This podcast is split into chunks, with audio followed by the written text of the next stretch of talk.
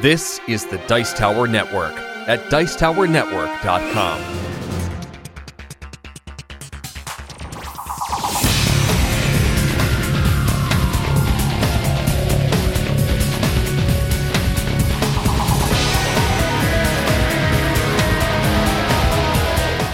Hello, and welcome to Rolling Dice and Taking Names, your Southern board gaming podcast of choice. We hope. We are still a proud member of the Dice Tower Network, and my name is Marty. And I'm Tony. Hey guys, how's it going out there? And this episode is called Walk Like an Egyptian. And it's funny mm-hmm. whenever you pick these these titles, I'm supposed to kind of try to figure out what this one was. I immediately got this one because I finally had the chance to sit down and play Rodney Smith's favorite game of all time, Kemet. So I'll talk about that for a little yeah, bit. you will. You tweeted it out. You know, the other thing when I put the title on here, Marty. uh, Okay, who was the um, Bangles um, little short singer? What was her name? Oh my gosh. Yeah, exactly.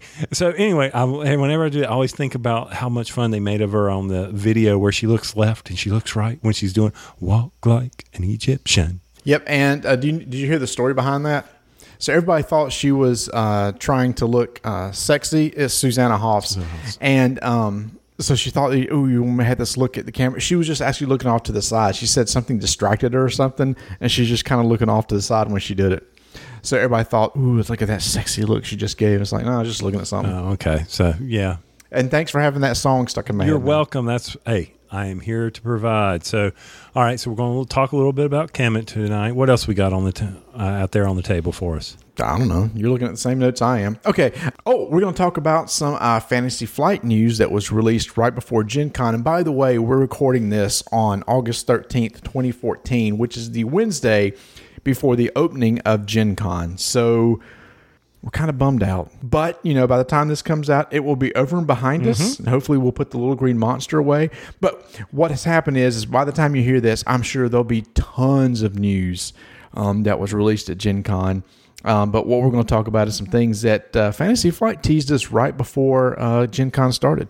Exactly. And you know what, Murray? Back to that. You know, yeah, great. Everybody. So you'll hear all the news, and so in our next show, we'll probably be discussing the news just like everybody else. Uh, you know, you'll hear it. We're not there. Yada yada. Let's move on with it. You know. But we do have Gen Cant 2014 we're right in the middle of right now. Woo! Gin can't go. That's a lot of fun. Easiest convention I've ever had to get to. Cheapest one, too. You got that right. Um, also, we got some. We're going. We've got a follow up to last um, episode's story about Puerto Rico. I got a follow up, so we're going to tease y'all with that a little bit. I can't wait. Oh, I forgot. I forgot. I can tell a little bit about Dead of Winter.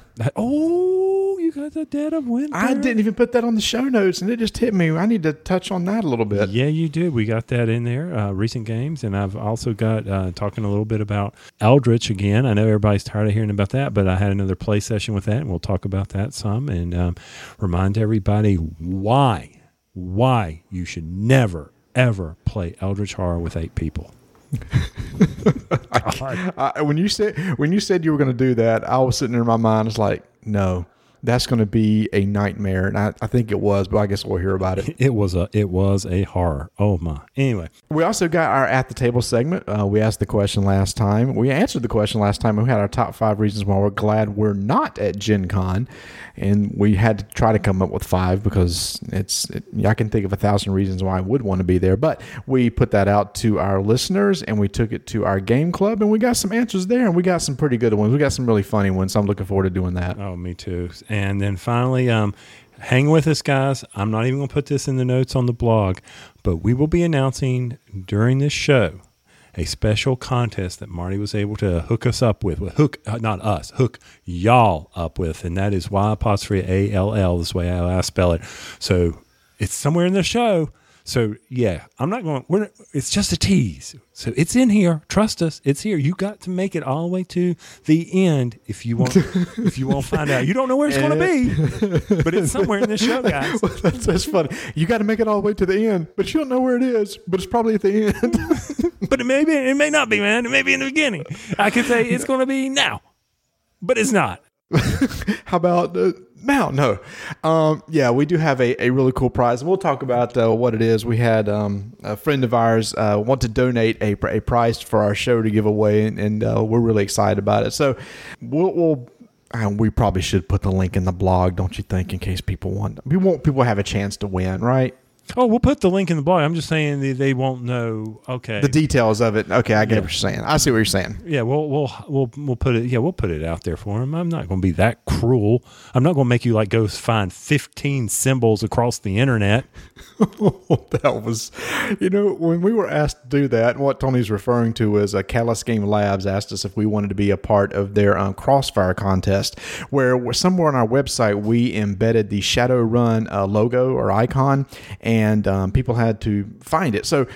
Catalyst Game Labs just contacted 15 gaming sites, or uh, just contacted gaming sites. Said the first 15 can can participate, and we did and just said, "All right, guys, there's 15 out there. Go find them." And I'm like, "Are you insane? This is like a needle in the haystack." It took people f- three or four days to find them all, and I think it eventually got to the point that some of the harder ones, those websites actually had to give hints because they were just not being found.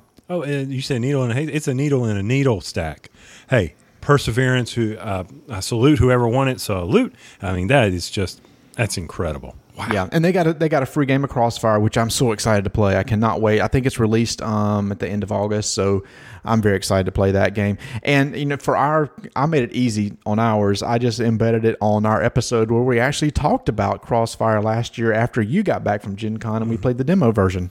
Right. Yep. It comes here. I think it's due to the house in three weeks, man. Oh, I I'm so pumped. I, I'm ready to play that game. That's going to be a lot of fun. Well, I'm I'm excited. Uh, I mean, I know you got uh, pa- pa- Panamax. Why do I want to call it Panamax? I don't know. Is it Panamax? It is Panamax. It is Yeah. Panamax. Well, I think maybe it's from Gen Can 2014. I'm getting confused with the other game that was Uh, Pan, Panaman. Panaman. Yeah. Um, But anyway, but and I'm I'm every day I come home and I quickly check where Donna puts my mail, and I'm hoping there is a box from Stronghold by Among the Stars. You, but you're talking about Among the Stars, right? I right? know, I know, but I'm still I'm I'm I'm jonesing. You got Dead of Winter. I'm like Marty got a new game. I want a new game, and I Yeah. oh, where is it? I know. I, I cannot wait to play. I have heard so many good things about it, and there's incredible buzz with Panamax. I watched a kind of how it's played video, and it looks really good. So we got some good stuff coming to play this fall. Um, but we do want to talk about uh, something else that uh, uh, that we want to promote, and that is a, uh Kickstarter that we got from uh, designer Chris Handy, who now has currently has a Kickstarter going on called uh, Pack of Games, and we had touched on this on the last show that he sent us some of his games to try out, and these are uh, they're really mini micro games. I mean, they look about like I said on the last show, they look almost like a pack of gum uh, size of pack of gum, and each one just contains a set of cards and some rules, and there's just some different games here. So I got them, and Tony and I split them up. And uh, so we could each play them with, with prospective people. So I played uh, one of the games last night, and uh, uh, with our uh, friends at the game club, and he has these broken down into three types. There's like a casual, an intermediate, and a little more uh, a complicated hardcore uh, type game. And I, I played the one that was a little more uh, complicated, and it's called uh, Gem. And uh, the concept is, is, is pretty simple. So the idea is that you have some money that you're trying to invest and buy gems. And um, it's an auction game. So you're you're given some money, and at the beginning of a round, uh, you have some gems out in the middle of the table. Uh, you have uh, four sets of gems. There's six rounds, so there's going to be different sets of gems for each round. And basically, you place a bid. You know, you can bid. Um, starting out, uh, you have a, money cards of one, two, and three, so you can bid up to six.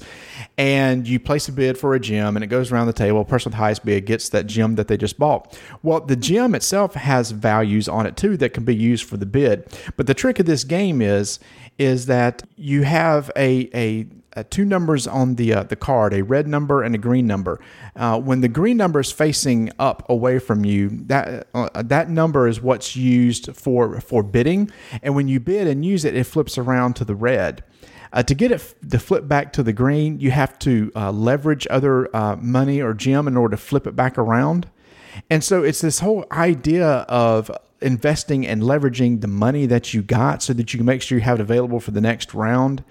And the uh, trick is is that at the end of the game, uh, the person who has the most money that's available to invest wins the game. So it's one of those things where if you don't uh, leverage uh, all your gems and get them turned back around to the investment uh, side, they won't count for you in points. Sounds kind of odd, but if you go out to his um, his uh, uh, Kickstarter at uh, Pack of Games. He's got like a three minute video on how to teach it.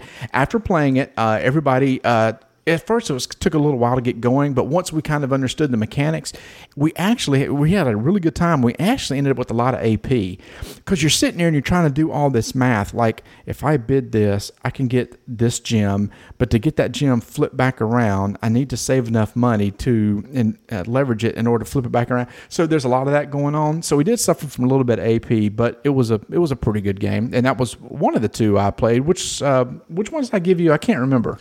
Marty, you gave me um, Hue and Fly. Um, Hue's the one that everybody's been talking about, and I appreciate you letting me give that a try. So I got I got those, and I mean you can go out there. He's actually got Hue out there for learn how to play. And one thing I will say about these games, Marty, the ones I've tried out, I mean, there's like you said, there's he's got all of them listed and a whole bunch of opportunities depends on the stretch goals. But um, he says it's for ages eight and up. I completely agree with that. Hue was a game that requires you to basically play colors, um, as my wife calls it, like the color splotches from Home Depot or or Lowe's or whatever home improvement. That's what it looks like. You got these three colors on it, so you've got these three color splotches, and you're trying to build uh, color strands that are connected together so that when you score at the end of the last card in your hand is your scoring card. And because of that, um, whatever three colors you have on that card are shown, that's how you score points, with the middle color being the one that's multiplied by two. So it's a real easy game. That one thing I will say about these games, Marty, that impressed me was the instructions. Because this game is in a pack of uh, gum, like you said, it's just like a pack of gum, very small, very convenient. I was I, when I, when you gave them to me, I'm like, okay, I understand what everybody's been saying, but until you get your hands on it, you don't realize exactly how small this is. It, it works great. I put it in my pocket. I carried it over to the neighbors for game night while to teach them to get their opinions as well as my family, and we all played them. And you know, it, I was like, this is real simple. It's quick. It was easy. I was able to explain it in under three minutes. But it did take them two times to play Hue to really understand the scoring. But um, I think they were they're you know they're in college. They were like, uh, this game's for younger kids, and and I can mm-hmm. definitely see that for these games. And Hue was an intermediate game from the strategies concept of it, so it, it's it definitely eight eight plus works for these games. So I think you need to keep that in mind as you look at this, or if you're thinking about backing this game, you may want to definitely think about, you know, what, what game level do you have here? Do you need it real quick? I mean, it, it takes five minutes to play these games. You're done. What's neat? Uh, yeah. Yeah. Uh, this is how long it took Hue because it took us about 20, 25 minutes for Gem. No, Hue was, I mean, five ten minutes max for Hue. It's intermediate. Okay, okay, yeah. So I don't know what Gem is, is what level it is. It's it's the three. It's the highest. So it's the highest. Okay. Yeah, and it says on here actually on the pack that it takes about 30 minutes. That's probably right. 20 30 minutes to finish it. I mean, it's one of those things that it's just a it's just a bunch of cards, but you, you got a, a nice little uh, game in here. Yeah. When you say cards, I'm seeing, hey, we're talking it is. It's sticks of gum. Very thin sticks of gum. Yeah, yeah, that that's good. Yeah, it's it's cards that are shaped like thin sticks of gum, and all of them are the exact same way. Every game is, shaped and configured the same way. The other game I had, this uh, the TKO, is basically a two-player game, and this is one that was a little bit easier. You have a fighter out on the table, and uh, both of you simultaneously select an action that you want to do, like a body blow or head blow, or block the body or head block and then you compare the two, and depending on what happens, you score points by hitting the other person, and the whole goal is to knock out the other guy. So it's a really quick moving game. Uh, it's only for two players, but this is definitely one that uh, you can. It says ages eight and up. Yeah, and, and the Gem says ten and up. So that's that's probably pretty right. Gem was a little bit more difficult, and your other one was what? Fly. Fly. It's a dexterity game. Um, I'll be honest. I'll throw it out there. Lord knows I'm not blunt enough as it is, but it, we read the instructions, and the college kid said, "No, we're not going to play it." I said, "Right," and they said, "No." I said, "Okay, I'm not going to force anybody to do anything, but you sure you don't want to play it?" And they're like, "No." I said, "Okay, fine. I'm not going to." I'm not going to force y'all, but do you not want to play it? They're like, no. I said, okay, fine. We'll play Hue again. And they said, uh, okay. Huh. So they just didn't want to do a dexterity game. Well, that's probably what's the ages on that one? It's probably for um, younger people too. Yeah, probably get into it's that. at the bottom. So, so I, I definitely, as you're looking at this over at the Kickstarter for him, um, how, Hue, that's a great quick game. It's a, it's not a heavy strategy game, but there is some strategy in it. It, it. It's it's always changing at the end. I think I enjoyed it more than um, my daughter did. Um, she didn't feel the strategy in it. I'm like, but the strategy is how do you score? How do you screw up the other person? And she's gonna, she's like, no, it's not. You're just throwing down cards. Okay, let me try this again, sweetie. You're trying to mess with the other person's. Uh, so you you gotta. I think it's it, there's more game there for people who understand it. You know, I hate to say it. She just, I think she just got jaded on it and said, yeah, it's okay. I'm like, Yeah. I'm like, you're missing it. That's why I'm beating Yeah. you.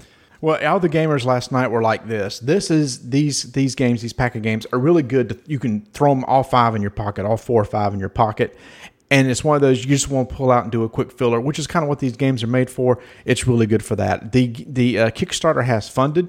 Again, we'll have a link on our website. It's called Pack of Games, and um, it's by uh, designer Chris Handy. We really appreciate him sending these games to us. And since it has funded, I think it's going to unlock additional games that will be available uh, for you to get. I think they start out like just six bucks a piece, but you can combine several of them together and get a pack and and save a little bit of money. So uh, go check that out on the Kickstarter. Again, Pack of Games.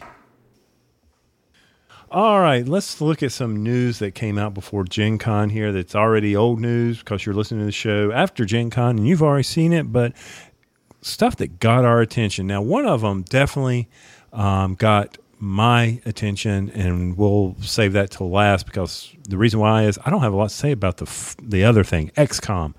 I never played the video game, Marty. you owe it to yourself the next time that it's on sale on Steam for five dollars to get it. It is a uh, turn-based strategy game. Th- this game is it was uh, not a remake, but it was a new version. I think the first version came out in the nineties. Uh-huh. It was a very very popular strategy game, and in 2012 they released a, a new updated uh, version. Again, it, it won tons of awards. If you go look at the awards it won in 2012, it's just amazing. It's just a really deep turn based strategy game. Okay, so there's automatically an audience for it.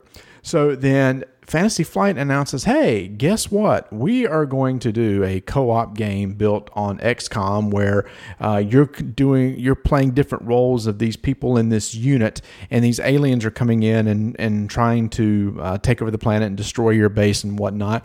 But the kicker is, you have to use a digital app that uh, comes with the game. And I thought that was really cool. The app will uh, walk you through the scenarios and help set up the game for you and ha- has a, a built in timer. You can't separate them. People are already, already asking, look, can I play the game without the app? And they said, no, the app is integral to the game. And, and And yeah, go, ahead, Go ahead. No, you you first. No, no, no, because I was getting ready to stop anyway. Oh, okay. See, and everybody's out there. You're hearing two sides of the story here. This I have been paying attention to. Like, oh, I can't believe they're putting an app in. It's like, you know, whoa, that's not what board games are about. They're not supposed to be, you know, having this computer stuff. It's about interaction. Why are you tying a computer in? Hey, I had a computer board game when I was growing up called Stop Thief. You've heard me mention it. It had a computer thing in it. I'll admit it was like playing the NFL football game, but that's beside the point. I, I'm really excited about this. I would love to have an app to help me set up Robinson Crusoe. yeah. I mean, my daughter brought me Robinson last night. Her and her boyfriend said, "Let's play this." I said, "I would love to, but it's going to take us an hour to get refresh the rules. I haven't played in so long, and I, I don't remember how to set it up. Go get Puerto Rico." So anyway, I would love to have that. I think this is brilliant. I mean, who doesn't have an iPad? I have an iPad sitting around for Seven Wonders just to score. You know, Well, here's the here's the deal, and they say you don't even need an iPad. This going to also be on a website. They said if you're reading this news right now, you have access to the app, so you don't even need a smartphone or a tablet to do this. And I understand not everybody has a smartphone. By the way, everybody, I got a new phone, so you'll get to see new tweets from me. Yay! Finally, I get to tweet. Anyway, uh, yeah, I know you're you're tired of doing it all by yourself. You've been doing it for one and a half years. Why not? Why stop now? So, um, but yeah, um, exactly. You you've got them. If you're reading it, you've most people have tablets. I mean, I hate to Well, say, again, again, this is what I'm saying. You don't need a tablet if I you have a laptop. If you, just can get access to a website, you can do this. I understand, but I'm saying, you know, everybody, it seems like, Marty, everything is moving to these small devices. But I agree Yep. with you. And, and here's here, here's the thing: is um, if you don't like it, don't buy it. Exactly. You know, people people are so ticked off. Well, great, I want to be able to play it off the app. Okay, you can't. Don't buy the game. When I look at, I mean, this is a typical Fantasy Flight game. I'm looking at a picture of it now. Tons of cardboard, lots of cards. There's dice, and yes, there's an app off to the side that's kind of running in the background and kind of helps you with the game. What's the big deal? I think I cannot wait to see how well this works because if this works well, I think you're going to see a lot more companies starting to integrate digital apps into their games. Mm-hmm, mm-hmm. I, I agree with you. I, I think it's an incredible step forward. So, okay. So moving forward, I, Yep. I'm, I'm going to wait for reviews on that, and we'll we'll see. I mean, I'm in very interested because you know me, I love my um my um co-op games. Yes. So um, I'm very excited. About, I like the theme. I, I love the the theme of you know space. So I, I look forward to that. And I like the um, there is a, a push your luck mechanic, which I was somewhat intimidated by. or didn't like at first. I now dig uh, push your luck, but the way they do it, it it's it's it's really cool. Like every task that you have to do, uh, there's a threat level, and it starts as as one.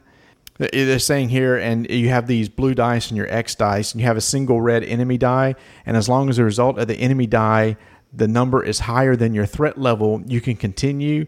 So as you continue to press your luck, the chances of that number on that die, you know, not being higher, it, it has a chance of, of tripping, obviously. So it's not a true pressure luck, almost like a, a zombie dice type deal. There's a little bit of strategy to it. You just realize mathematically, if I push my threat level too high, there's a very good chance that it's going to fail on me, sort of deal. So when I first heard the push your luck mechanic, I was somewhat eh, until I read it, and I'm like, I'm cool with it. So I, I saw pictures of this in the box tonight on Fantasy Flight's uh, booth. I'm, I'm assuming they're going to have some demos, and probably by the time this come out, you could probably get some hands-on uh, demo description. So I can't wait to see what people say about it. Okay, but the other news, the other news that Yes. really got me um, psyched was Star Wars Armada.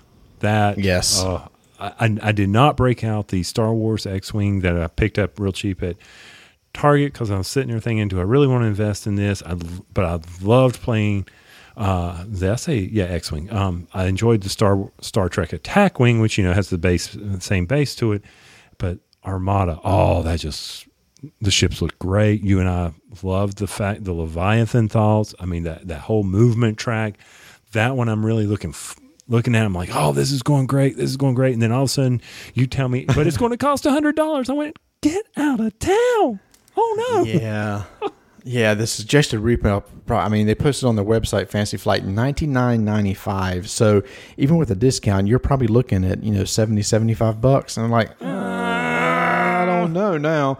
I mean, what you referenced Leviathans. One thing that we liked about Leviathans was the the fact that you've got these huge ships that take a long time to turn and navigate. And it's funny, you and I like that, but a lot of people don't like this Armada idea because they love the dogfights of the X-wing. And to me, I like the slow moving. You got to get, you know, two. You got to think two or three turns ahead to get in position, mm-hmm. and that's what this looks like with these larger ships. So I'm with you. I just like the large ship mechanic. I'm also with you that, man, for a hundred bucks, I don't know. I know. Star- I know. Target's not going to put that on the clearance rack. So anyway, For ten bucks, yeah, no, it ain't going to happen anytime soon. But uh, uh, but maybe it's just where we are, our, our age, Marty. We like things a little bit slower. you know, we're. I'm sorry, and you know, sitting on the porch, drinking our tea, sitting back and enjoying the the slow uh, summer nights here in the South. You know, that's probably why we like these types of games. That I, and, and it did the um, just just the, just the ships. I, I like that whole. That's why I liked Star Trek Attack Wing because yeah, because it was large. It was the larger ships, right? large, it, was- it, it was the you know the, the big interstellar cruisers. It's a trap. Yeah, not not not physical larger ships. It's just that those ships were considered to be larger, so the way they moved was different. exactly. So yeah, And and so the one thing I'm also curious about too is you know with um, X-wing, that's like okay, if you're going to play this to be competitive, you got to get two of these. Um, I assume you ain't got to do this with this game. You better not have to. you buying your own copy.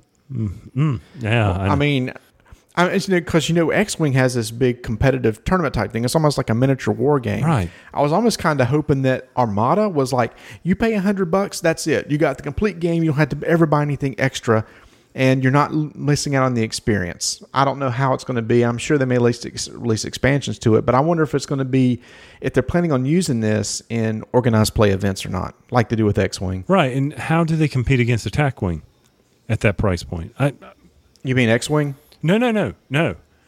I consider this a entry into or a a competitor against Attack Wing because you're dealing with the same type of ships. Well, here's the thing. I can almost consider it a a uh, competitor against X Wing, and I wonder if they're going to cannibalize sales for X Wing, or vice versa. So we don't know. It's interesting. We'll, we'll, we'll, see how this pans out. Uh, it's just And I don't think this is supposed to hit until first quarter of 2015. Mm-hmm. I, I could be wrong. I, I know it's not. They're not releasing it at Gen Con. They did have um, obviously pictures of what the ships look like, and the, and I'm really curious about that um, mechanism for moving that bendy thingy. Oh yeah, that was Uh, awesome. I'm curious. To, I'm curious to see how that works. So, and by the time this is out, I'm sure we will know how that works. But right now, with it being the day before Gen Con and we're not there, um, we just don't know. Yeah. Uh, yeah. So interesting news from Fantasy Flight as always. But of course, you know, so they released these two things right before Gen Con. And like I said, this will be old news to all you people, for everybody later. So, you, what is the big surprise this year? You know, they always do it. Yeah, and here's the deal. Um, I was talking. Uh, I can't remember who who was talking.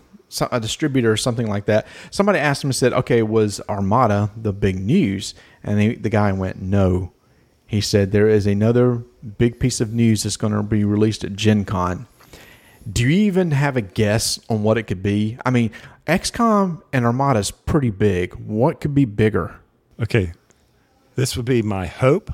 I know there's no way, but I'm going to fathom a guess here. Netrunner miniature game. Kind of like Descent? No? Okay. I, I know it's nowhere near, but that's my hope. I didn't say that's what they're doing. I'm saying that's my hope.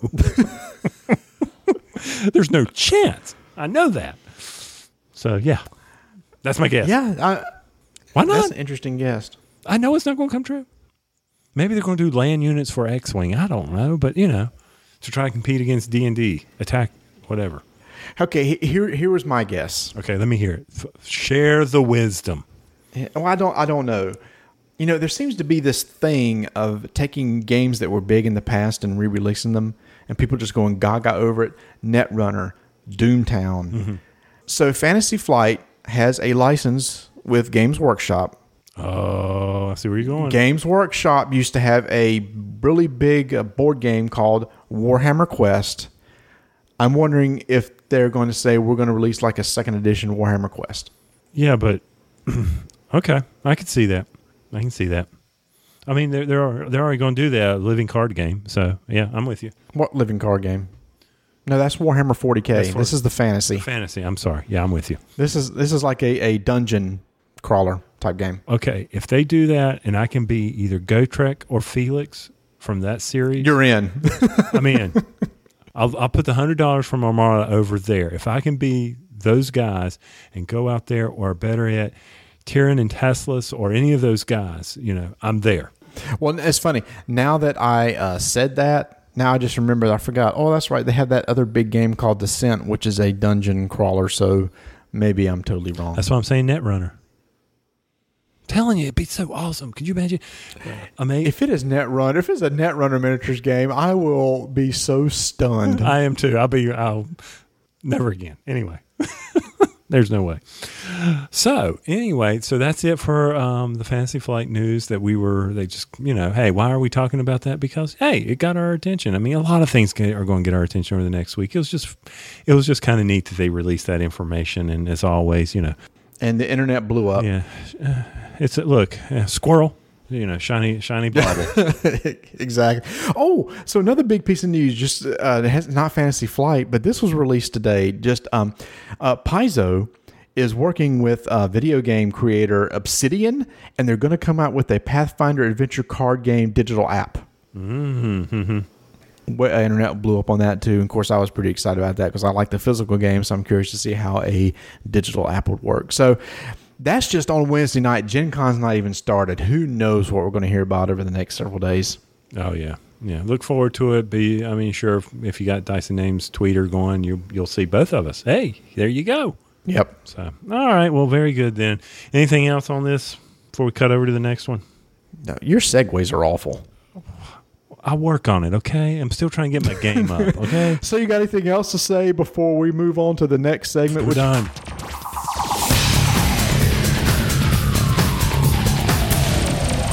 So Tony, back in the spring, you or I, you you or I, you Okay, and my I, segues suck, but at least you've uh, English is almost there.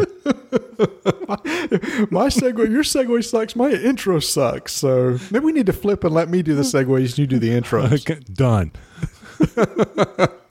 So back in the spring, you and I were big on Marvel Dice Masters. We got into the game, had so much fun. We got some people playing in our local store, and then all of a sudden, you know, we're having so much fun doing this thing. Who, where are the starters? Where are the boosters? And then as the weeks went on, the boosters didn't show up. No more starters came out. It's like people just kind of stopped talking about it. Mm-hmm. And the last tournament I went to, uh, you went to the uh, first tournament, Right, right? right. We had like we had like ten people, good number.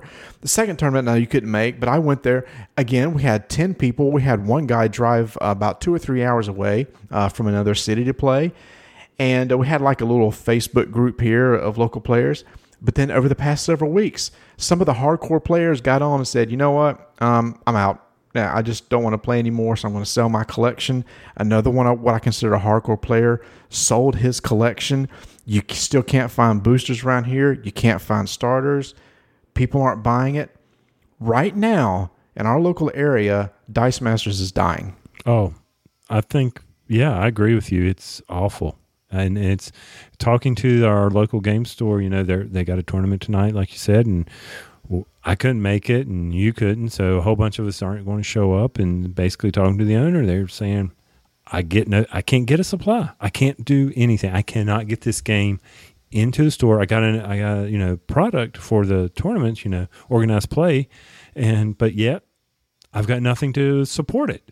And as far as selling you boosters and things like that, so it's a it's a shame, Marty. I think back to it about um, other games we've done, and I'm I'm chalking that one up there with it. Well, it's here's the thing. It may. I'm not saying. I mean, I'm sure nationally it's really hot in some places. I'm just talking about locally with our small group that we play with and the people that we have tournaments with. Maybe when Uncanny X Men uh, will regenerate interest, but uh, you and I talked about this. If um, did I say a boat? Oh my gosh, I've been around Rodney too long. Isn't that something out in the lake? A boat? Yeah. Yeah.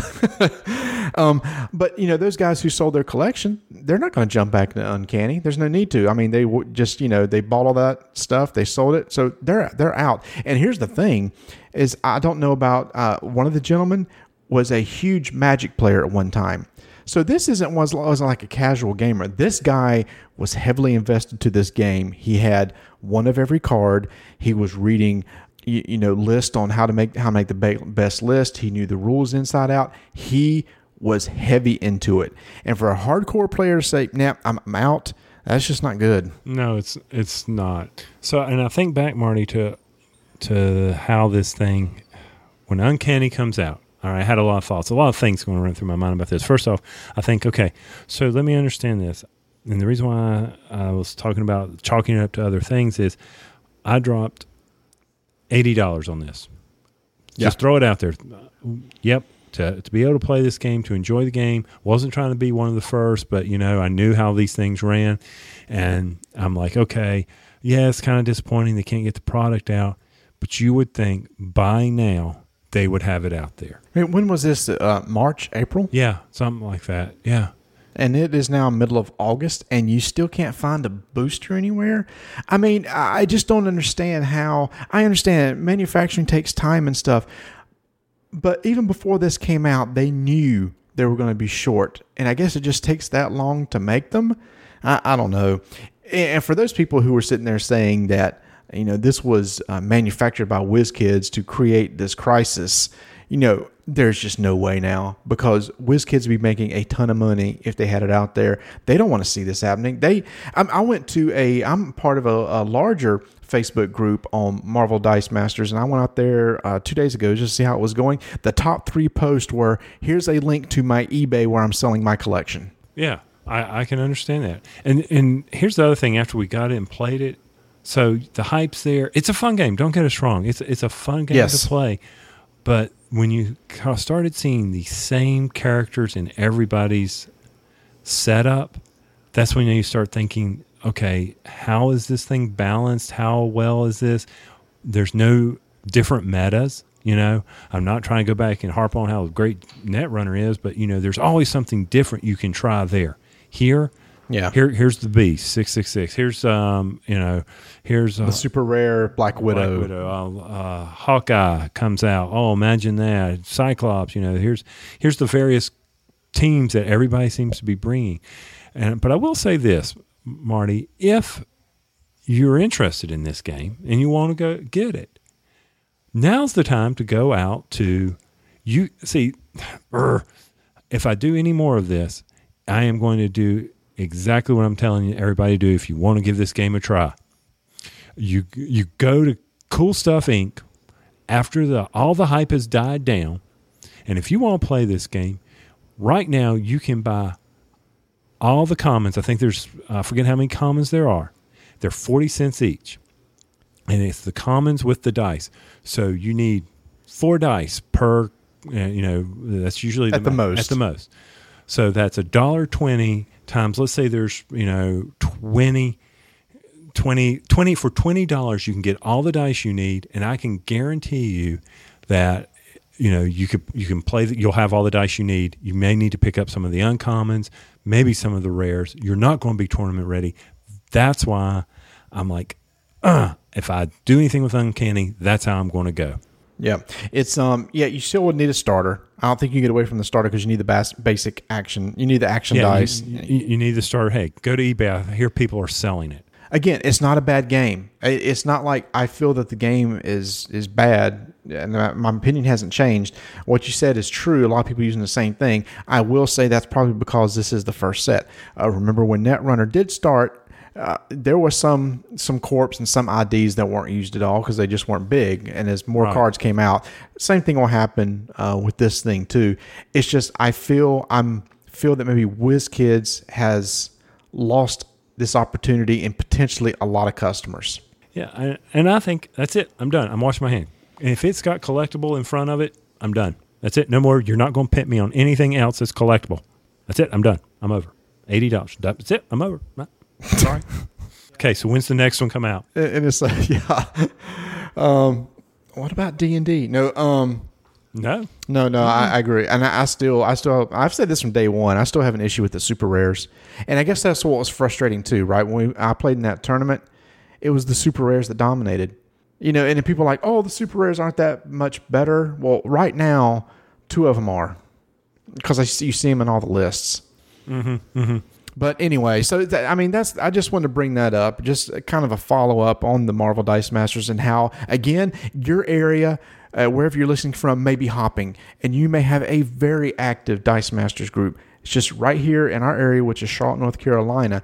We see people who are heavily into it now selling their collection, just totally getting out of it. Yeah. I mean, d- but don't get us wrong. It, it was a gr- It is a good game. Fun. It is. It's a good game, and I just hate that we couldn't grow other than those who were able to get out on the internet at the right time and buy the starters and you know that did the pre-orders. It's such a shame. Yeah. such a shame. It is. So again, we'll kind of see where it goes, but I'm afraid.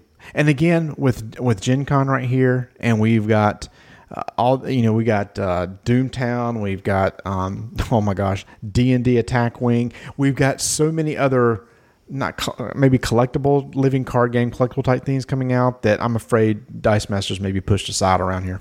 Oh, I know. And the Netrunner crew is growing It is. It seems like we're adding a, a, a lot of people there. until Doomtown gets here. Yeah, which is actually we pre-ordered that too, so we'll have that also to try out. Eh, But it's just anyway, yeah. so so many good things coming out. But any, anyway, Yeah. So one one last thing. So if if you're listening and you and you want to jump over to the Board Game Geek Guild for our guild, love to hear where Doom, uh, not Doom, Doom, uh, Marvel Dice Masters is in your area. Did you get any product? If you hadn't, has it died off? What's the status over there? Would love to hear about it. Exactly. Yeah. Let us know in your area. How do you, I mean, if you're playing it or if you uh, have it, do you still see a lot of people playing it? Or if you don't have it, do you, I mean, a lot of people in your area just lost interest? Let us know. I'm curious.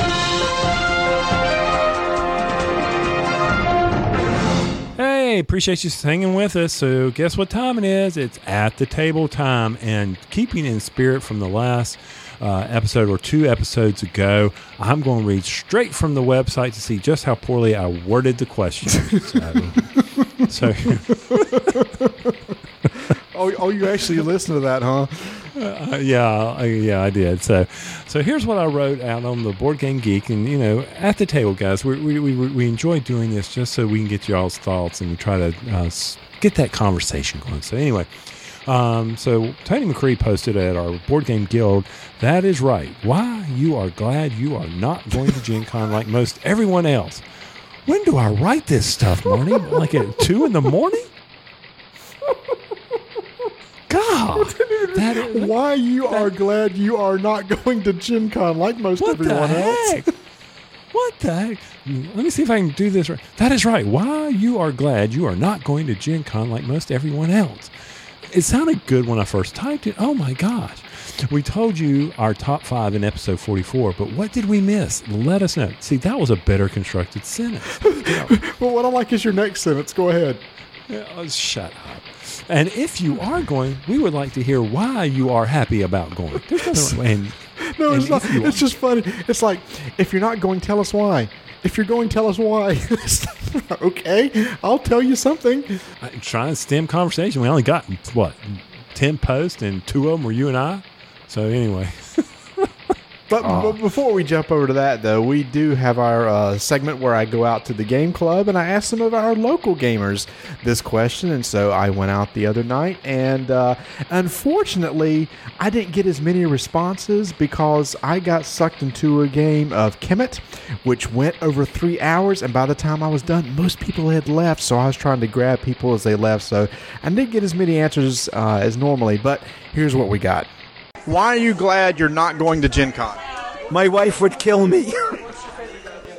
is a little mean and stereotypical, but the body odor issue at conventions. Overpopulation would be my reason. Okay. I can't afford it.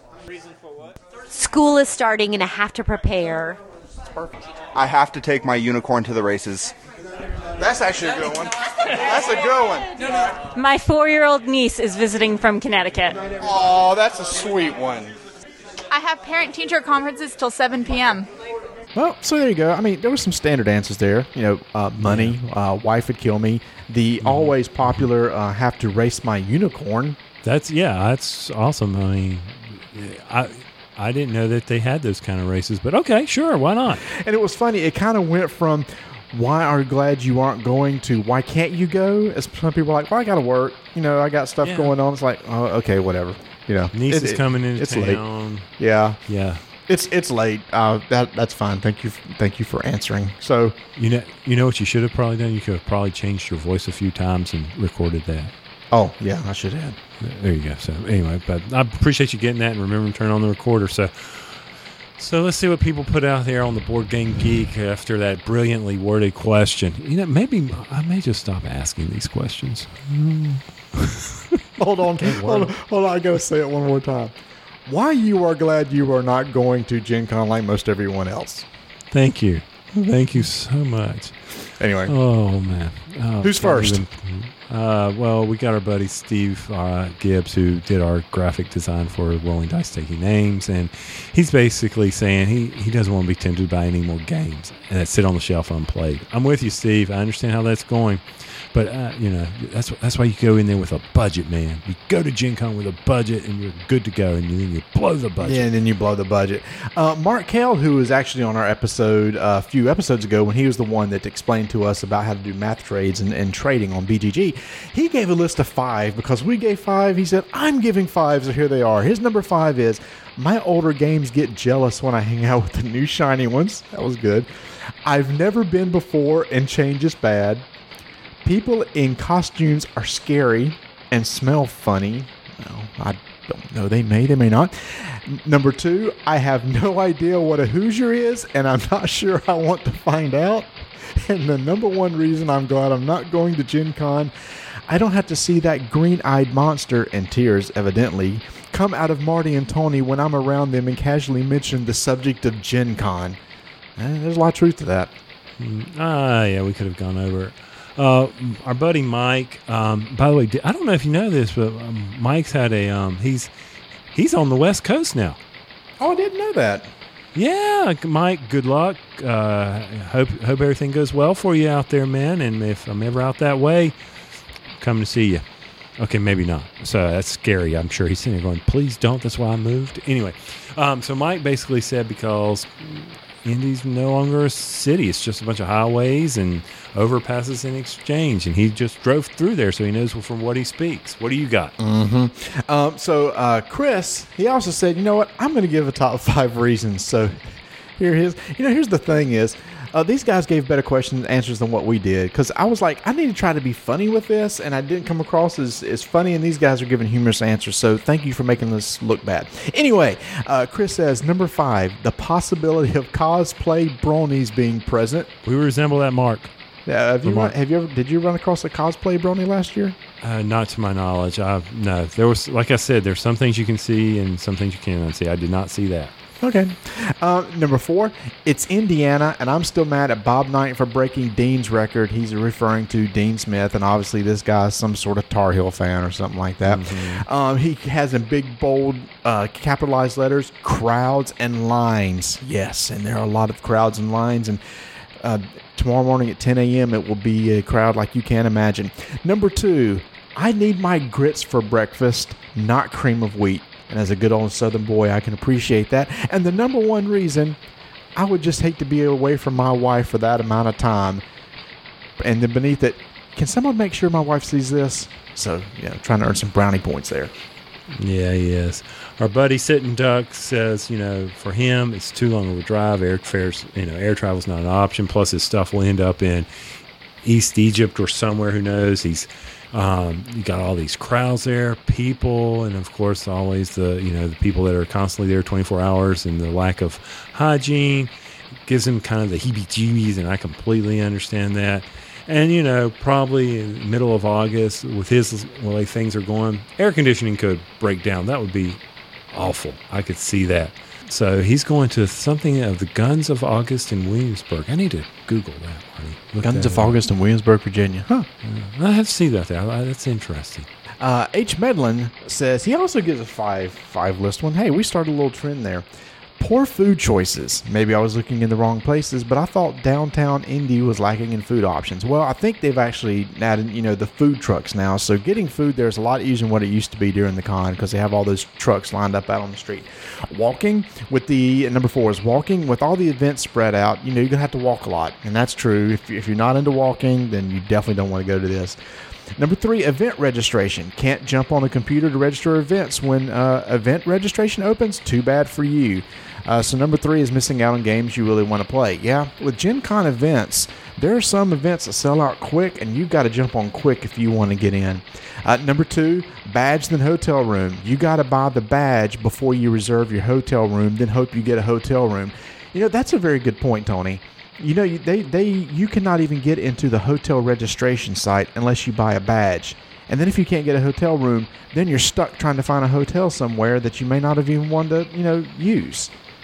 That is kind of backwards how they refor- they force you to do that. You must buy the badge before you can register for the hotel. And number one, money. It's always about the money. Expensive hotels, valet parking. Yep, it, it takes a lot of money to uh, go to Gen Con. Oh yeah, it does. It's unreal. Um, I'll have to, you know, as far as that hotel thing, when my daughter played um, club volleyball, we had to do that too. Really register for like uh, going to the uh, event and then you could then get the hotel? Uh, I was thinking of it, but you had to use their hotels in order to be able to register for the event. So it's kind of strange. Oh yeah, the, you know this one is is just like no, you must buy a, a Gen Con badge, and then you use your badge to get into the hotel reservation site. And then last but not least, um, before this gets on a little bit longer, BK says, you know, it's just too many people. Um, always bumping into people. It's always crowded. Yeah, it is crowded. There's no doubt about that. Then, of course, once again, the headache of getting a hotel connected to the convention, and and it was he ended up staying at the airport. It wasn't bad, but you know, still, you, you feel like you're missing something if you're not at the con hotels. That's true. First year, first year, I didn't stay near the con, and I missed a lot. Being near the con and be able to walk back to your hotel is is very useful because a lot of things go on at night. Oh yeah, and um, Gen Con is expensive. Yep. Period. We, we can just stop there. Now this one's kind of political. I don't disagree with him, but um, Finish his list, and I want to come back and talk about this one. But go ahead. uh, let's face it, Gen Con is the commercialization of our hobby. Um, moving on, I'd rather go to local cons and where the attention is more on playing the games than selling the games. Excellent, excellent opinions, excellent thoughts, and I can definitely see his thoughts on that. And you wanted to go back to number two. Do you feel Gen Con is just a gross commercialization of our hobby, or you know, I know what he's trying to say. I, I don't know. I, I somewhat agree, but then I somewhat. Oh, that's that's brilliant, Marty. I somewhat agree. I somewhat disagree. Well, why? I don't know. I just somewhat agree, somewhat disagree. No, I guess I mean I see what you're saying. It's like okay, it's all about making money, but yeah, that's kind of what this hobby is about: is promoting games and, and making money. But this is the premier show. I mean, I'm trying to think of a of a, an equivalent, maybe like a Comdex for you know PCs. That's where everybody presents their new stuff. That's where you get Right. to see all the new electronic gadgets, and and that's what you get excited about. Well, that's what Gen Con has become for most of these large companies. Is this is their big announcement time? So Right. I, I, I guess there is commercialization in it because well, to play the games, you got to buy stuff. Uh, yeah, I, I mean, but that's where you get the gamers for. I mean, it's grown over time, and fine. So, uh, but what con isn't kind of a commercialization at some level? You know? Well, well, I think that's what he's. I think he has a good point. That's where the local cons are different. So let's take our really small local con, Mace. That's not commercialized at all. It's really all about playing games. right, right. And I would say that I guess, you know, uh, maybe Origins, maybe a little to a little less extent. But you know, me, uh, you and I are going to BGG Con, and that's what we hear is like it's just all about playing games. So I'm really curious to see how this compares. So, yes, I guess Gen Con is in many ways just about here's our new stuff, buy our new stuff, and by the way, oh, there's yet there's some games outside this big hall that you can play too. All right, well, that's it. Um, at the table coming up next month, uh, we'll an- announce it in September and we will um, get it out there. I have to think about it and I'll have to carefully word the question. Well, we've been going on pretty well here, pretty strong hour, Marty. So um, let's what do you say? Let's just let's just take it on home here. Let's just let's just wrap it up. Yeah, you wrap it up, and then we'll be done about 15 minutes. So you know. yeah. Well, People know by now when they say, "Hey, we're getting ready to wrap up," it's going to be another fifteen minutes. So, Oh, let's keep it short and sweet then. So tell us quickly. We're all dying. What was Marty's impression of Kemet? all right. So, for people who had listened to the episode with Rodney uh, from Watch It Played a couple episodes ago, he was big on Kemet. Uh, he wanted Kemet to win all the Dice Tower awards, and so I reached out to my gaming group at uh, the or the game club, and I said, "Does anybody have this game? I need to play it." Somebody was able to bring it last night. I got to play. We played a five player game. And this is a game that is set in like an Egyptian period. And I have been playing a lot of Euros lately, and this is more of an Ameritrash game. So I was kind of. It's amazing when you hadn't played an Ameritrash in a while how different it feels than a Euro game. Yeah. And, and that's exactly what happened because uh, this is a game where there's direct conflict. Uh, so you each start out at like a, a castle, uh, fort, castle, whatever. I can't remember what it was called. And you build up your army and you travel into the lands and you can fight other people. And the, the goal is to uh, get these uh, like uh, victory points. And if, you try to you try to collect eight, and you can buy resources that make your armies better or make you more efficient in your economy. I mean, it's it, it's really it's really kind of cool in that you know you have this day phase, you have this night phase. During the day phase, you can uh, d- uh, do things. You got like it's um it's uh, action allocation, right? So everybody starts with uh, five points of allocation. You could do something. You might can buy something or uh, build up your pyramids. And the higher level your pyramids are, the better stuff that you can buy um, off like skill trees. I'll just call them that for lack of a better term. Uh, you can uh, get more units out onto the board. Like I said, you can move your guys. Uh, you can. They have resources in there called like I think it's prayer points, and when you pray, you gain prayer points, and that's what you use to spend in order to buy armies or or buy upgrades. And the goal is about taking over certain locations on the board. And when you take over a location, you may get a victory point, a temporary victory point. Somebody takes it back from you, they can take you. So it's that sort of concept. One thing I do like about it, as far as combat, no no dice are involved. So when you go into combat, everything's played with cards, you know, like it was with StarCraft. Yep, I'm with you. so what are you doing? Are you reclining while I'm talking? You just like disappear off the screen somewhere. I'm enjoying your going over it, and I wanted to make sure I was paying attention. No, you just. I think you're just back there being bored and yawning or something. No, I'm not. I'm back here, sitting here, listening to you, not touching the computer, not doing anything. So I take in every word. I told you we were waiting to hear about your experience. My gosh, man. so anyway, you know, I'm not a big uh, direct conflict guy. Um, and this is uh, has a lot of direct conflict. And you know when you play these games where you're, you're fighting other people, especially with five people, what happens when one person start run starts running away? Everybody goes after him. Everybody goes after him, right? And who is the guy that's probably going to win in the end? The guy in the last place, or or, or maybe the guy, yeah, um, the guy that's maybe sitting back, not doing anything not Yes, necessarily maybe almost turtling. Uh, nobody bothers them that way. They're building up resources, building up strength, and at the very end, they kind of like, oh, cool, I'm just going to move my army out now and beat you, beat you, beat you. I've got eight points, game over. And you know, when the guy jumps out to the lead, everybody goes to take him down, and you, the guy who doesn't go take him down, is not losing anything, right? Right. It's like, yeah, Billy Bob, go fight Billy Joe because he's ahead in points. And meanwhile, you just sit back and do nothing and, and not lose any. So anyway, it, there is that kind of a feel to it. It is a good me- game mechanically. I do like the fact that there are no uh, dice that are used in the combat. I like the Egyptian theme. Uh, Rodney's like is my favorite game of all time.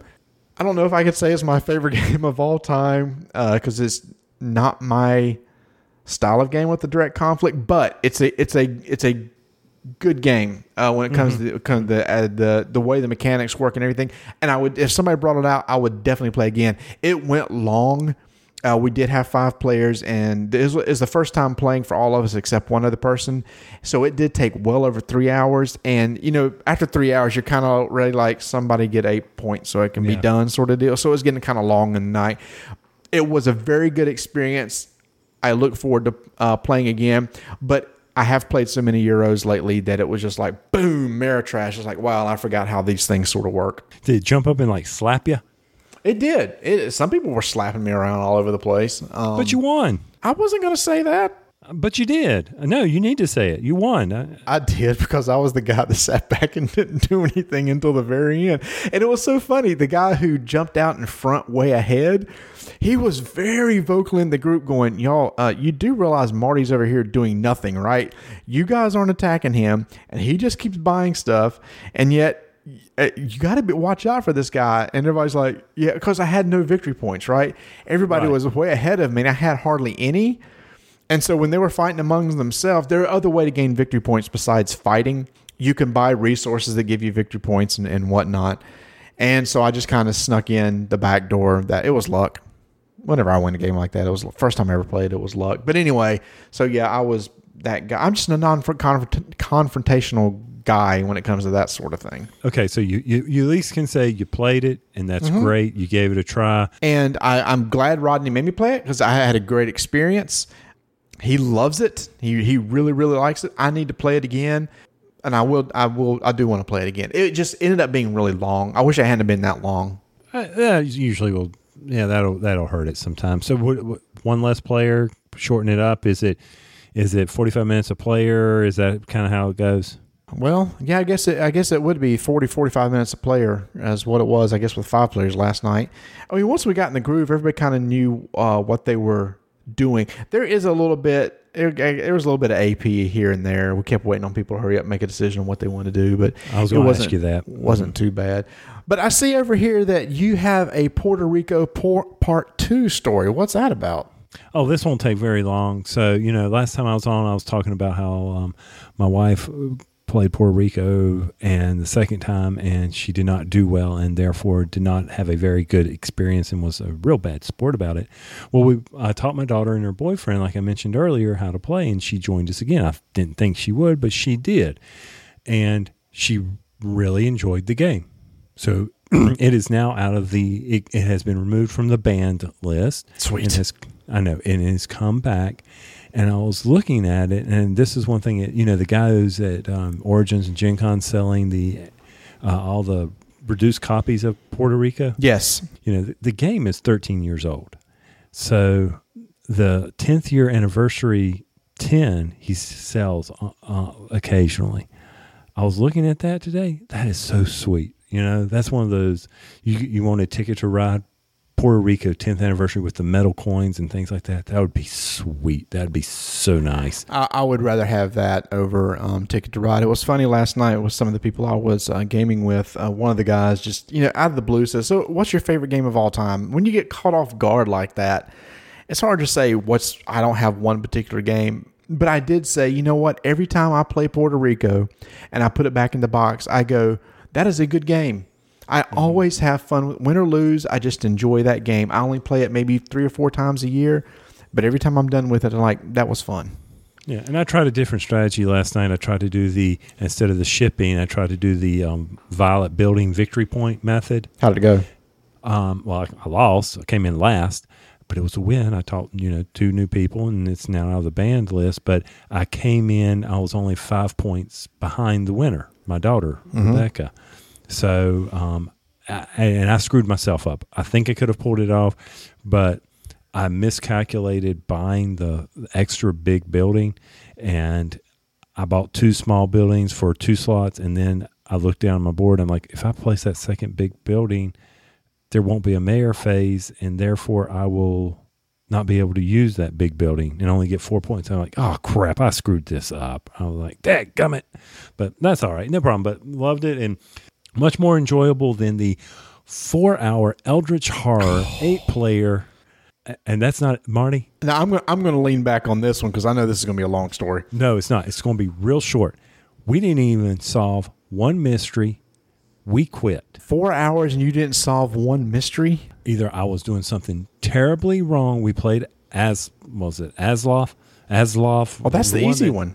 Okay. Supposed to be. Isn't that this supposed to be? Is one Azeroth? Azeroth. It's the one where you flip him over, everybody dies. Yeah. Okay. So the the first mystery was that spend a clue point, a clue token, when a gate is closed, when the Doom Omen is matching the the the, the Doom Omen track. Uh-huh. When you close a gate which matches where the Doom Doom Omen track is, or the Omen track is, Yes. you may spend a clue point to do that. Yes. So if the investigator closes the gate, he, he can do it. We never had any gates that were opened when the omen track was in the right position. Were you just closing? I mean, you couldn't time it to where you can make sure you close it on the right turn. They would get the gate cards. One person got ready to close the gate and said, "To close this gate, you have to spend two clue co- two clue tokens." And we're like, "You got to be kidding us!" They had two clue tokens. They couldn't spin. Then they couldn't use one to spend the Eldritch. Did you by any chance have the character that can trade clue tokens around? Yes, eh, or gain a clue token. Oh, that that didn't help any. Okay. No, it was it was it was awful. Well, number one, eight eight players I know had to be absolutely torturous. And the only reason why we did it was all the kids were here. They're all fixing to go back to college, and we all wanted to play an eight-player game. And the and the boys said, "Yeah, let's play Eldritch. Let's play Eldritch." And I said, "Okay, we'll play it." I mean, and it's believe it or not, it's not. It's an easy game, in my opinion, to teach. It really is. There's not that much to do. Right. And people were like, "But you know what was the most embarrassing thing of all? Hmm. I could not read the stupid cards without putting on readers." It was I was like, I'm so old. We're Oh. getting that age. Well, I, I have a story about that one in a second too. So But, yeah, so that, those were the two things. However, we did beat Pandemic in the lab in record time. So we did win that before we started Eldritch. So oh, that's that's that. oh wow, you got two in one night, man. That was a long night. Yes, yes. It was. It went from great success to great horror. So anyway, your turn. I pre-ordered Dead of Winter, and I mm-hmm. got that from Plaid Hat Games this past week, and so we got to try that Saturday night. And so, for those who don't know, Dead of Winter is a zombie themed game. Don't stop the recording yet. I know a lot of people are tired of zombie themed games, but this one is a little bit different in that yes, it's a co op game. Yes, there's a main objective you're trying to complete. There's two main differences with this game. One, I guess there's really only one. Everybody has a secret objective. a, a, a secret objective at the beginning of the game that if you complete the main objective, in order to win, you also have to have completed your secret objective. And your secret objective could be several things. If you have the most cards in your hand at the end of the game, if you have collected this many types of weapons and this many food, this many fuel, it varies on which one it is. So those two conditions have to happen for you to win. There's also cha- a chance of a betrayer, a guy who is almost trying to make you lose the game as a group, but then he has to satisfy a condition of his own in order for him to win overall. Um, so, like for example, in the standard game, the way it's set up, we had four people playing. You take uh, two secret objectives for every player that's playing, eight cards, and throw in one betrayer. There's only one betrayer card out of nine. You deal everybody one card. That's their secret objective. So, see, the chances of having um, a betrayer in there is less than 50%. But because people are trying to also do their own secret objectives, sometimes you're like, that's an odd thing they did. Why did they do that on their turn, sort of deal? So you always have that feeling like somebody might be uh, wanting to stab you in the back. So you're always keeping an eye on that. But the whole the whole concept is is, really cool. You've got a central area. Uh, you got zombies that come in. You can move out to locations. You try to search for things at locations. And every round there is a crisis card that you're trying to fulfill. Um, almost like the mystery card in Eldritch, or almost like uh, in in Battlestar Galactica, where there's a certain um, a card that must be fulfilled where you got to have like 15 points and they can only be a certain color, you know, blue, red, or yellow adds to it to give you towards a 15 point credit. You remember playing Battlestar? Remember that Yes. part? Yeah, Okay. yeah, yeah, yeah. Same, same sort of thing here. A card may say uh, this card needs four fuel on it, and you have to contribute four fuel Uh-huh. cards, but they're face down. And at the end, you shuffle them and show them. Mm-hmm. And if there's I'm not a spy. I'm not a spy. Sorry. Yeah. So if there's some that aren't fuel cards, they, they count against you, sort of deal. So it, that has a very Battlestar Galactica feel to it. But what's interesting is, is that even though I said it was a zombie game, it's almost like Walking Dead, where the zombies are kind of just like the in the background. That's the theme, but that's not the main thing you're dealing with. It's interacting with other people around the table, and what are they doing? Okay. But the one really cool aspect is there is something called a crossroads card that's drawn every turn. The player to the right of the active player draws a crossroads card, and on there is a trigger, a trigger text that where it says during this turn, if this happens, stop gameplay immediately and read this card. And the card is like a little story. And in it, you have to make a choice.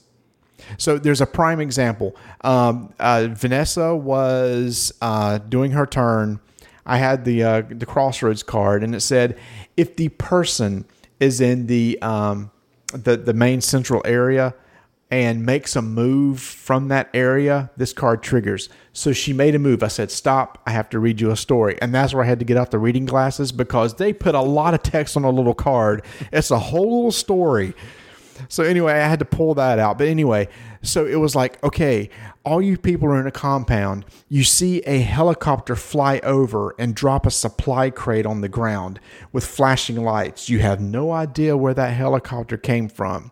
As a group, do you want to A, go get the supply crate, or B, say forget the supply crate? And depending on how you vote, you read that option, it may say, all right, you go get the supply crate but Uh, you somebody may take damage along the way, or somebody may get hurt, but you get some food in the process, sort of deal. So I love that because as you're playing, you don't know when that condition might trigger, which may totally change the game. That was really cool aspect of it. That is neat. That sounds neat. I like that. That's kind of. Cool. And here's but here's what's really interesting. The first game we hated uh, because um, anytime you fight somebody or you move from location to location, you have to roll this D12 called an exposure dice. There's blank sides on it, which means nothing happens to you. There's a couple of them that will give you a wound, but there's one that has like a tooth on it, like a bite. If that's rolled, your character dies immediately. So you have a 1 out of 12 chance of dying. In our first round, which consisted of four people, the bite icon came up four times. Four. And then we started the second round and it came up a fifth time. And every time you lose somebody, you drop one on the morale track. And if the morale track ever gets to zero, game over, game was over. We all we all stopped and went, okay, that wasn't that much fun.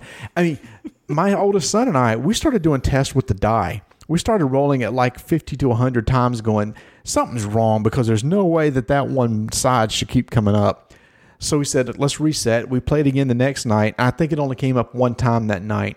We actually finished the main objective, but I didn't win. Vanessa won because she finished her secret objective.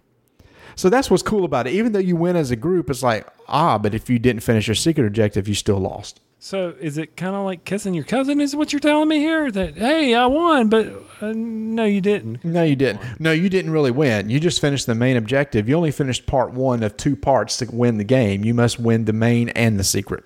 But I won. No, you didn't. No, you didn't. What? Now you also could you That's could have multiple winners because uh, Vanessa and Travis both finished their secret objectives, and Adam and. I didn't. So we had two winners, two losers. Okay, that's that's neat. I can't wait to play it. Yeah, you, you do need to play it. And for anybody out there that's sitting on the fence, um, again, I always recommend always play it first.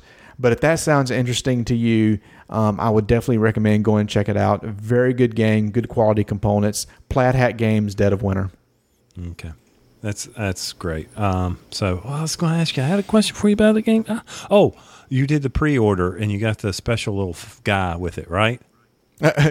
yeah, Kodiak Colby. Yeah. Yeah, the, the president's uh, his name is uh, Colby, and it's like a little card of him. Yeah, okay. So you did get that. That's kind of cool. Kodiak Colby. So the last thing that we want to talk about tonight before we before we cut off is we got a little contest that we're going to be doing. Uh, some of you may have known that we uh, on the last episode we talked about a Kickstarter that's going on right now from photographer Scott King, who is doing a gaming calendar for 2015. Now he did this for 2014. I got one that's sitting in my office. It's a it's it's basically pictures of board games, different board games, and um, you can select and pick the the pictures you want and what month they want it on. So he's doing a Kickstarter right now. I happened to be talking to him on Twitter the other day, and uh, I said, by the way, I love your Netrunner picture that's in the calendar, and I'll definitely be picking that one. And he said, I put that in there because of you guys, because you guys.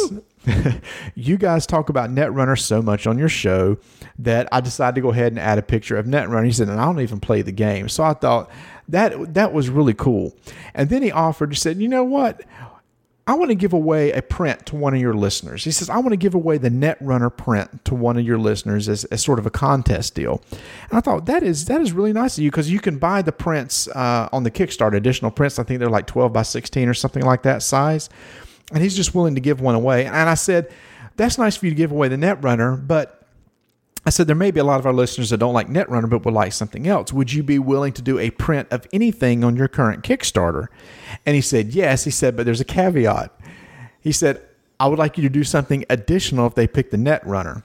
So, Tony, you and I talked over the past couple of years. You and I have won or acquired some alt art Netrunner cards. Mm-hmm. mm-hmm. So, we're going to do this contest.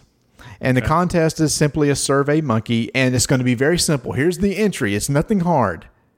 Just go to his Kickstarter page and pick your favorite game of all the games he's featuring in his calendar. That's it. Just look at all the games he has. Let us know what your favorite one is, and you'll be put into a drawing.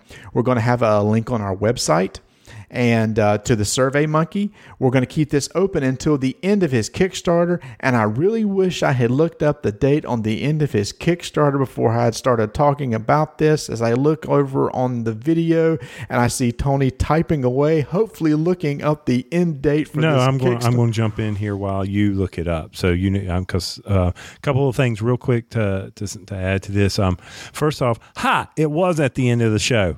The contest announcement. We got you. You didn't think it would be. You, you, you sat there and you listened, but we did. We put it at the end of the show. So ha! But anyway, We made you listen all the way made through. you listen. You're like, God, I can't believe I had to listen to at the table again. God.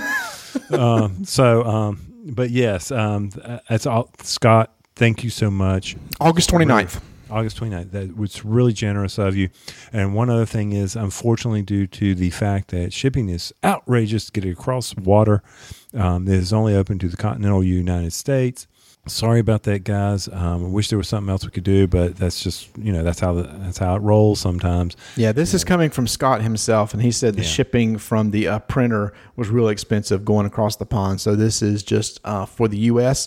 Uh, this will end. Our contest will end the same day as his Kickstarter, which is uh, August 29th at 9 p.m. Eastern Standard Time.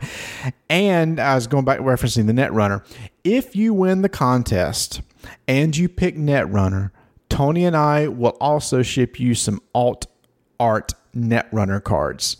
That way, if you do pick the Netrunner, which he shot specifically for us, you'll also get something additional. Don't like Netrunner? No big deal. He has a bunch of great shots to choose from, so pick one of your choosing. And again, very simple. We got a link to the survey uh, monkey. Just go out there, tell us your favorite game that he has on the Kickstarter, give us your name and email address, and then uh, we'll randomly pick a winner from that. Yeah, be sure to get that email address right, folks, because that's that's it. That's how we're going to get to you. Oh, and if you're on the Survey Monkey and you're having issues, just let us know. Um, there may be something with Survey Monkey, and we'll immediately. Uh, Survey Monkey has a limited amount of uh, surveys that can come in, so we may have to kick it off into a different one and change the link. And so please let us know that. But we don't anticipate that happening for this contest. So, is anything else? Did we? Did I forget anything? Did you forget anything? I hope not. I mean, we've had a good, good little lengthy show. Uh, yeah, we're we're still halfway there to Dan Patrice and his thing. Oh, by the way, um, we'll, we'll, we'll hold him to this and we'll say this in our show. Dan has said we're going to come on his show in September. yeah, What? I'm holding my breath. Anyway, Oh, so hopefully that'd be all. That'd be great. I'm yeah. He, he's going. He's just going to dangle that carrot out in front of us. Hey, yeah, you could come on our show. So guys, thanks for listening. We really do appreciate uh, you taking the time and spending an hour and a half with us here tonight eh, or today or whenever you listen to us. And um, once again, if you would do me a favor and just keep rolling dice. And taking names.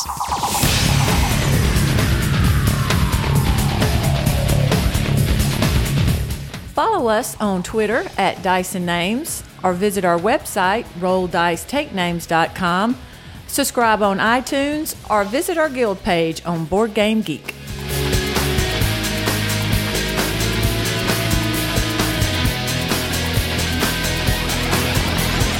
I am so glad you remembered the contest. I had almost completely forgotten. That would have been terrible.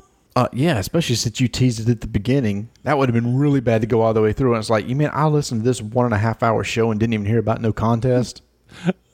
Okay, that would have been funny too, but nice. Good job.